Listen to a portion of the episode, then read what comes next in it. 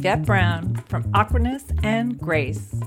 I'm a white mom raising two black boys, and if you feel squeamish talking about race, you're not alone. Join me, parents, and professionals as we have conversations about race and the awkwardness and grace of it all.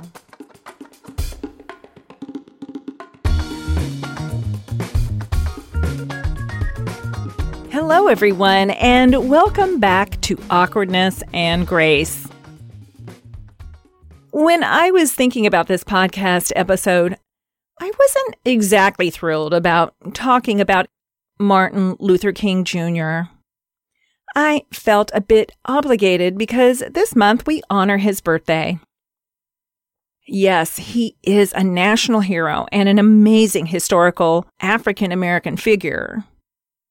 But like most white folks, I learned of Martin Luther King through news or school.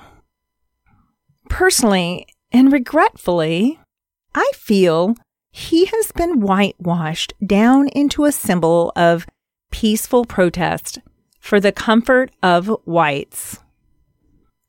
What you may not know is that millions of white Americans hated Dr. King. He disrupted the status quo, especially after World War II. White Americans came back from fighting and reaped the rewards of the GI Bill, while black servicemen were sidelined and prevented access to those benefits. By the 1950s, black Americans were again being shut out of the American dream and the wealth that came from it. I didn't know of the disdain toward Martin Luther King. I knew he was murdered, but it never really sunk in that people hated him. Again, my white privilege gets me off the hook to not think deeply of racial justice because it doesn't directly impact me. So I decided to push myself into exploring what made this man? Why is he so important? And how can we relate what he has laid as groundwork for society and use it going forward? He was an exceptional man. As a person that wants to do anti racism work, it can be intimidating. I found myself having to break down his racial justice mission into bite sized chunks so I can find a way to go forward without organizing a million woman or man march or just giving up. Even breaking down his life is like a history class within itself. So I will offer a synopsis, barely touching his life's work. There are vast amount of materials on him, and I encourage you to explore. Martin Luther King Jr. played many roles. If you distilled it down, he was essentially a humanitarian. What exactly is a humanitarian? Well, if you go to the United Nations website, you can read the Universal Declaration of Human Rights. In Article number one, it says, all human beings are born free and equal in dignity and rights. They are endowed with reason and conscience and should act towards one another in a spirit of brotherhood. Pretty easy to comprehend. Scrolling down further, additional articles cover rights without distinction or discrimination, the right of life, liberty, and security of person, no one shall be subjected to torture or to cruel, inhumane, or degrading treatment or punishment. These are just a few articles within the Declaration. It is really worth going onto the web and reading. There are limitless numbers of humanitarian crises in countries throughout the world. There are famines, natural disasters, or people being executed or tortured for political, religious, gender, or racial differences. Being a white American, I grew up with the idea that America is a humane country. And because these crises are not on my turf, I have the luxury to examine these atrocities as happening to other places and not on my homeland. I can buy an animal for a villager in Africa or donate money to a remote poverty stricken village. But I am pretty removed from poverty and strife. Uh, okay, did I really say that? Yes, I did.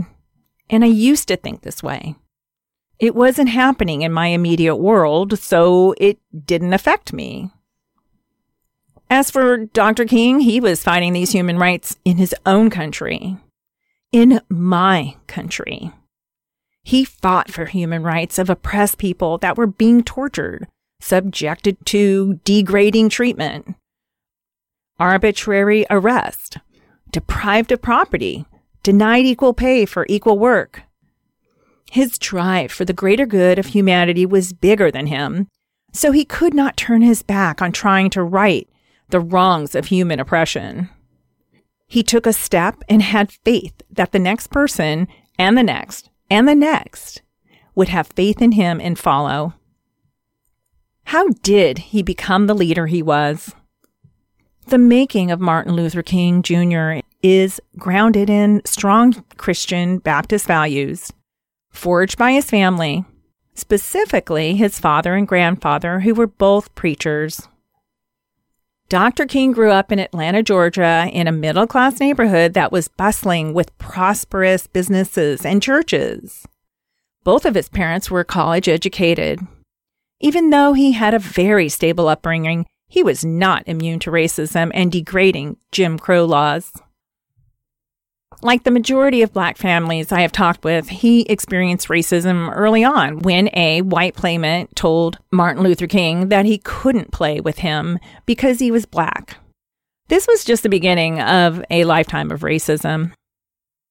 At 15 years old, he attended Morehouse College in Atlanta. But the summer before college, he went to Connecticut to work on a tobacco farm. In a letter to his parents, he wrote, Negroes and whites go to the same church. I never thought that a person of my race could eat anywhere. It was a real eye opener how peacefully the races mixed in the North. This Northern experience only reinforced King's growing hatred of racial segregation. It affected him personally and millions like him. In college, he became acquainted with the philosophy of nonviolence. He studied greats such as Henry Thoreau, Mahatma Gandhi, Abraham Lincoln, along with many more. King included Mahatma Gandhi among individuals who greatly revealed the workings of the Spirit of God. And he embraced the idea, in Gandhi's words, nonviolence is the first article of my faith. It is also the last article of my creed using the tools of nonviolence, his Christian conviction, love as a means to conquer hate, and his passion for racial justice culminated into a deep sense of hope for ending racism in America. Like Ida B. Wells and W.E.B. Du Bois, to name a few, blazed a trail, making it easier for Dr. King to follow. Martin's first nonviolent protest was a year long boycott of the Montgomery bus system. Talk about patience and persistence. The boycott succeeded in the landmark decision confirming segregation was unconstitutional. This was the first crack that fractured the Jim Crow laws. This also stoked the fires to keep fighting. King's home was bombed, Anonymous phone callers made threats. King, former Senator John Lewis, and others were beaten and jailed in mass arrests. But King steadfastly preached tolerance. We must use the weapon of love, he told the New York Times. We must have compassion and understanding for those who hate us, he would explain. This approach certainly doesn't make the white man feel comfortable, it disturbs his conscience. Dr. King thought nonviolence instilled a sense of shame in whites, not comfort or the idea that blacks were meek or supine. He felt that if you are to fight with nonviolence, then you have to accept being the recipient of violence with the intent of not reciprocating with violence. He believed so strongly in nonviolence that he had the communities he worked with take courses in nonviolence. His students would be put in a mock violent situation. Then he taught them strategies on how to react to prepare them. Children as young as seven years old were trained and not allowed to march until they went through these courses. In the communities he entered, he had the support of prominent local organizations. They would all strategize together because the locals would know the workings of the community. As impactful as he was, his nonviolent path to racial equality was being challenged by other black scholars. Dr. King wanted to continue loving the oppressor no matter what because he thought it would wear them down. But the oppressor just played Dr. King. The black community was tired of waiting to be treated with basic civil rights. In a PBS interview in the early 1960s, other prominent leaders question Dr. King's philosophy of nonviolence. Malcolm X thought he was playing into the hands of whites. James Baldwin agreed with nonviolence, but thought at a certain point blacks would start protecting themselves and seek revenge. In 1963, Malcolm X told interviewers the goal of Dr. Martin Luther King is to get Negroes to forgive the people who have brutalized them for 400 years. But the masses of black people in America today don't go for what Martin Luther King is putting down. Malcolm X had many supporters and fought hard for black communities to have their basic needs met. He organized with a zeal that was intimidating to the white community and the price he paid was with his life ending far too short. Martin Luther King worked tirelessly to bring awareness to America. Yet in 1963, 100 years after the Emancipation Proclamation, there were still no civil rights for all people in the United States. In 1963, a. Philip Randolph and Bayard Rustin planned a march on Washington that would call for the fair treatment and equal opportunity for Black Americans. Meanwhile, Dr. King and the Southern Christian Leadership Conference were planning a march for freedom. The two powerhouses combined led the March on Washington for jobs and freedom. This is where Dr. King gave the famous We Have a Dream speech.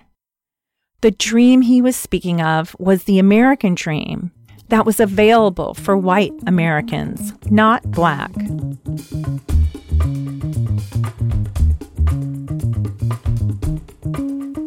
In the afterglow of the March on Washington, Dr. King wrote a book called Why We Can't Wait. He emphasized the need to confront structural racism and inequality leaning on nonviolent resistance. He prodded his readers to ground their political attitudes and actions in ethics, morals, and intellectual consistency. The nonviolent protests brought attention to the strife of racial inequality. Yet the lack of progress, complicity, and the endless resistance to change forced Dr. King to redirect his attention he decided to turn his energy towards working with President Robert F. Kennedy and the government to address institutional racism directly through politics, policy, funding, laws, and enforcement of those anti racism laws by the government. He had very concrete ideas of how the racist institutional system could be changed from the top down he envisioned overseeing the government process, possibly even as the Secretary of Integration. Not only did he have a dream, he clearly knew how to implement it. He used every internal resource, especially his strong conviction for nonviolence and external resources such as fellow civil rights leaders, the media, and politicians to build a coalition of millions. He pushed for the Civil Rights Act and he, along with John Lewis, fought for the Voting Rights Act. By the 1960s, the black population started to reap the rewards of the seeds that were sown. The Civil Rights Act of 1964 and the Voting Rights Act of 1965, which Senator John Lewis was heavily involved in, passed. The intrigue of how these acts came about is fascinating. People giving their blood, bodies, life to fight for these human rights. The resources concerning his accomplishments are boundless on the internet. I encourage you to pursue it. So, how can a small person like me do anything to make a difference in a quagmire of racism in America? Let's start with hope. I do have hope that we can find a way through our racially infused mindsets and differences to accept each other and treat each other humanely. It is obviously not an easy task, but it is possible. Individually, we can start with what we know about ourselves. Ask yourself, why are you interested in ending racism? How does racism affect you? What aspect of racial injustices really irks you? For some, it is police brutality. For others, it is having schools incorporate books with kids of color in the curriculum. If you want to see racial justice in this country and feel overwhelmed or hopeless, there are so many bite sized steps you can take to support others that are doing amazing work.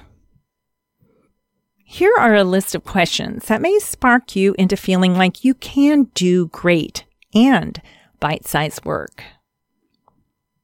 What are your skills? Can you volunteer? Can you write, read, and filter emails? Do graphic design or web design, make some calls, take online classes to learn about talking with your kids about race, make posters for a rally, call local politicians, call state legislators, talk to your local police department, talk to your church. Can you donate money? For every single leader, there are multitudes following. These multitudes are the foundational support system of any leader. You know how it is. You are wanting to change something at your kid's school, but you are exhausted and don't have the bandwidth to do it alone. So you take what little energy you have to rally four more people, and now you're doing one fifth of the work. Look at what is happening at the Capitol. There was recently an insurrection. Whether it was intended to be a nonviolent political protest or not, it took hundreds playing different roles to make it happen.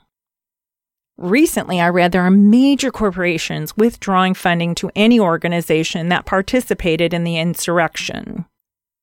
I, along with many, signed online petitions to pressure some of these corporations. For me, it was a quick pop. The point of this is that if I wrote a letter to a major corporation, it would eventually get read or probably be lost in the mix. But with thousands of emails from the majority of their customer base, this can destabilize the company and they can go out of business.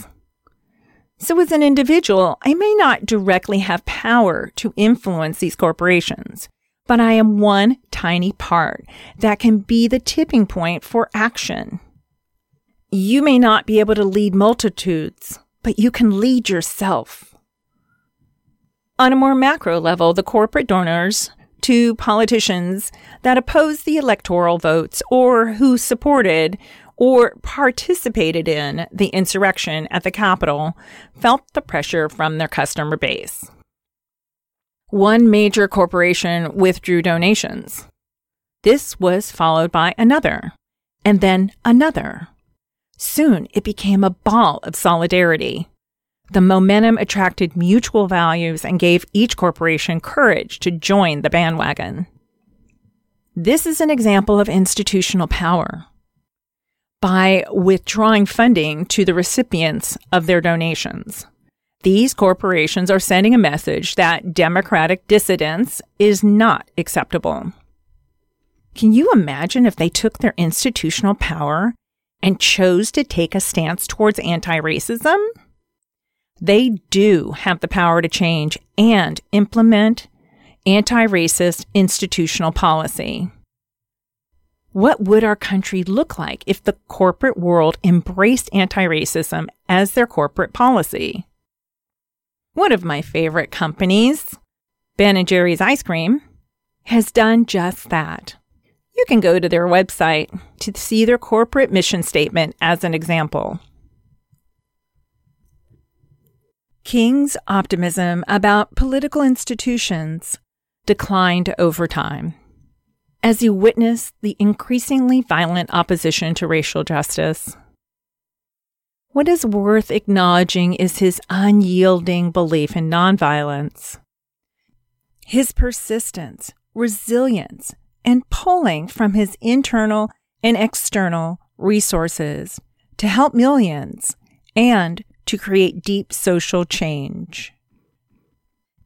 As a parent, I look at Dr. King as a great example of how to move forward working off key values he embodied. For younger children, fairness is always a concept they feel strongly about. Talk about fairness and how they feel when they are not treated fairly. Have your child tap into the awful feeling of being treated unfairly. Relate this unfairness to the unfairness of what Black people and non Black people of color experience every day. Ask your child, how would they feel if they couldn't go to the same playground, school, or library because they are different from others? Another idea is being mad, but not mean. I have to shout out to my kids' school counselor, Miss Keene, for teaching us this. Your child can get mad like all of us can. It is what we do with this big, giant emotion that makes a difference. When your child gets mad, acknowledge it and help her release that emotion in a non-violent way. This work should be done before the child gets mad so you have a strategy. Refer back to Dr. King. He was mad about injustices, but he knew he needed to not lash out and hurt others, even if he felt hurt. Resilience, similar to grit. Let's say your child is frustrated with their homework or the puzzle they are working on. They get mad and decided to give up. Unfortunately, giving up denies them the opportunity to accomplish something that challenged them. When people are challenged, even in adverse situations, their brains fire and light up to overcome the challenge. It is really healthy, and even if they fail, their brains still are stimulated due to the challenge. Depending on the age of the child, push them to keep going. If they did make a mistake, ask them, What was the mistake? What can they do differently? What did they learn from their mistake? Martin Luther King Jr. made many mistakes. Can you imagine if he gave up at the first protest? Where would our friends of color be now? Dr. King was resilient in the face of adversity. Dr. King couldn't have done it alone. He had family, friends, and community he knew in order for this societal problem to be solved, he needed a team. Encourage your child to work with fellow students. Emphasize group projects. They will learn skills like shared experiences, how to delegate, and how to allow others to have a voice in the process. They can learn the magic of diverse ideas and reach beyond their own. They can see the possibilities in teamwork. This can start in the home. Find small projects that your whole family can work on and clearly state how it couldn't have been possible without everyone's help. For little kids, going to the playground to build a sandcastle with a group of kids, even if they don't know the other kids personally.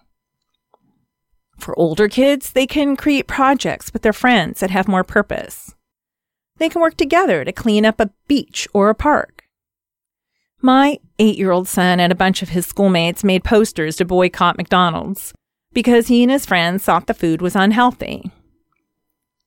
This was a bit of a tangent, but in our household, this led to a discussion relating to poverty. I personally don't eat McDonald's, but there are millions of people that do.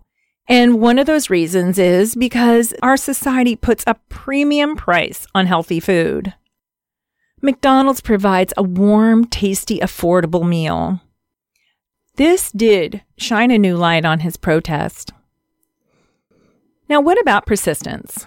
Your child is frustrated because she or he is not getting the results they want. The project they are working on is not drawing interest from their friends. Yes, they can give up, or they can strategize new ways to get friends motivated. What an incredible skill! Figuring out how to communicate or motivate others to help with a project. My 14 year old faced this obstacle in class recently.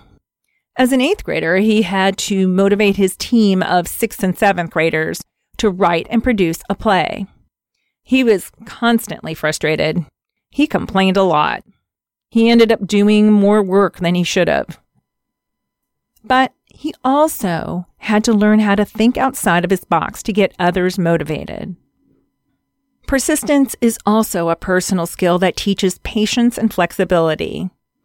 It allows for mistakes and making fine adjustments to get something right. Dr. King persisted and was constantly agile and open to finding a solution to his problem. And I cannot conclude without talking about love, faith, hope, and belief. As a human being, we are more than the sum of our skills.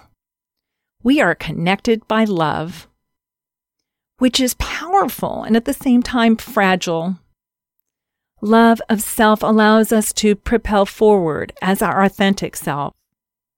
Love for others moves us to work for humanity and common good. Faith is the conjoined twin of hope. Hope is our deep desire for something we believe in to manifest. Faith is the inner confidence to keep us moving in the direction of hope and deep desire. Belief is something we personally hold as true. Dr. King held love as a powerful force that can conquer hate.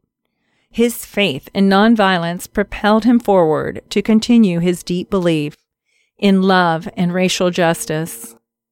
His hope was the fire that fed his faith. He held these beliefs as true. So true that he was willing to be harmed or even give his life for the greater good. I hope you enjoyed listening and have a few tools to talk to your kids and friends about being anti racist. Peace and blessings until the next show.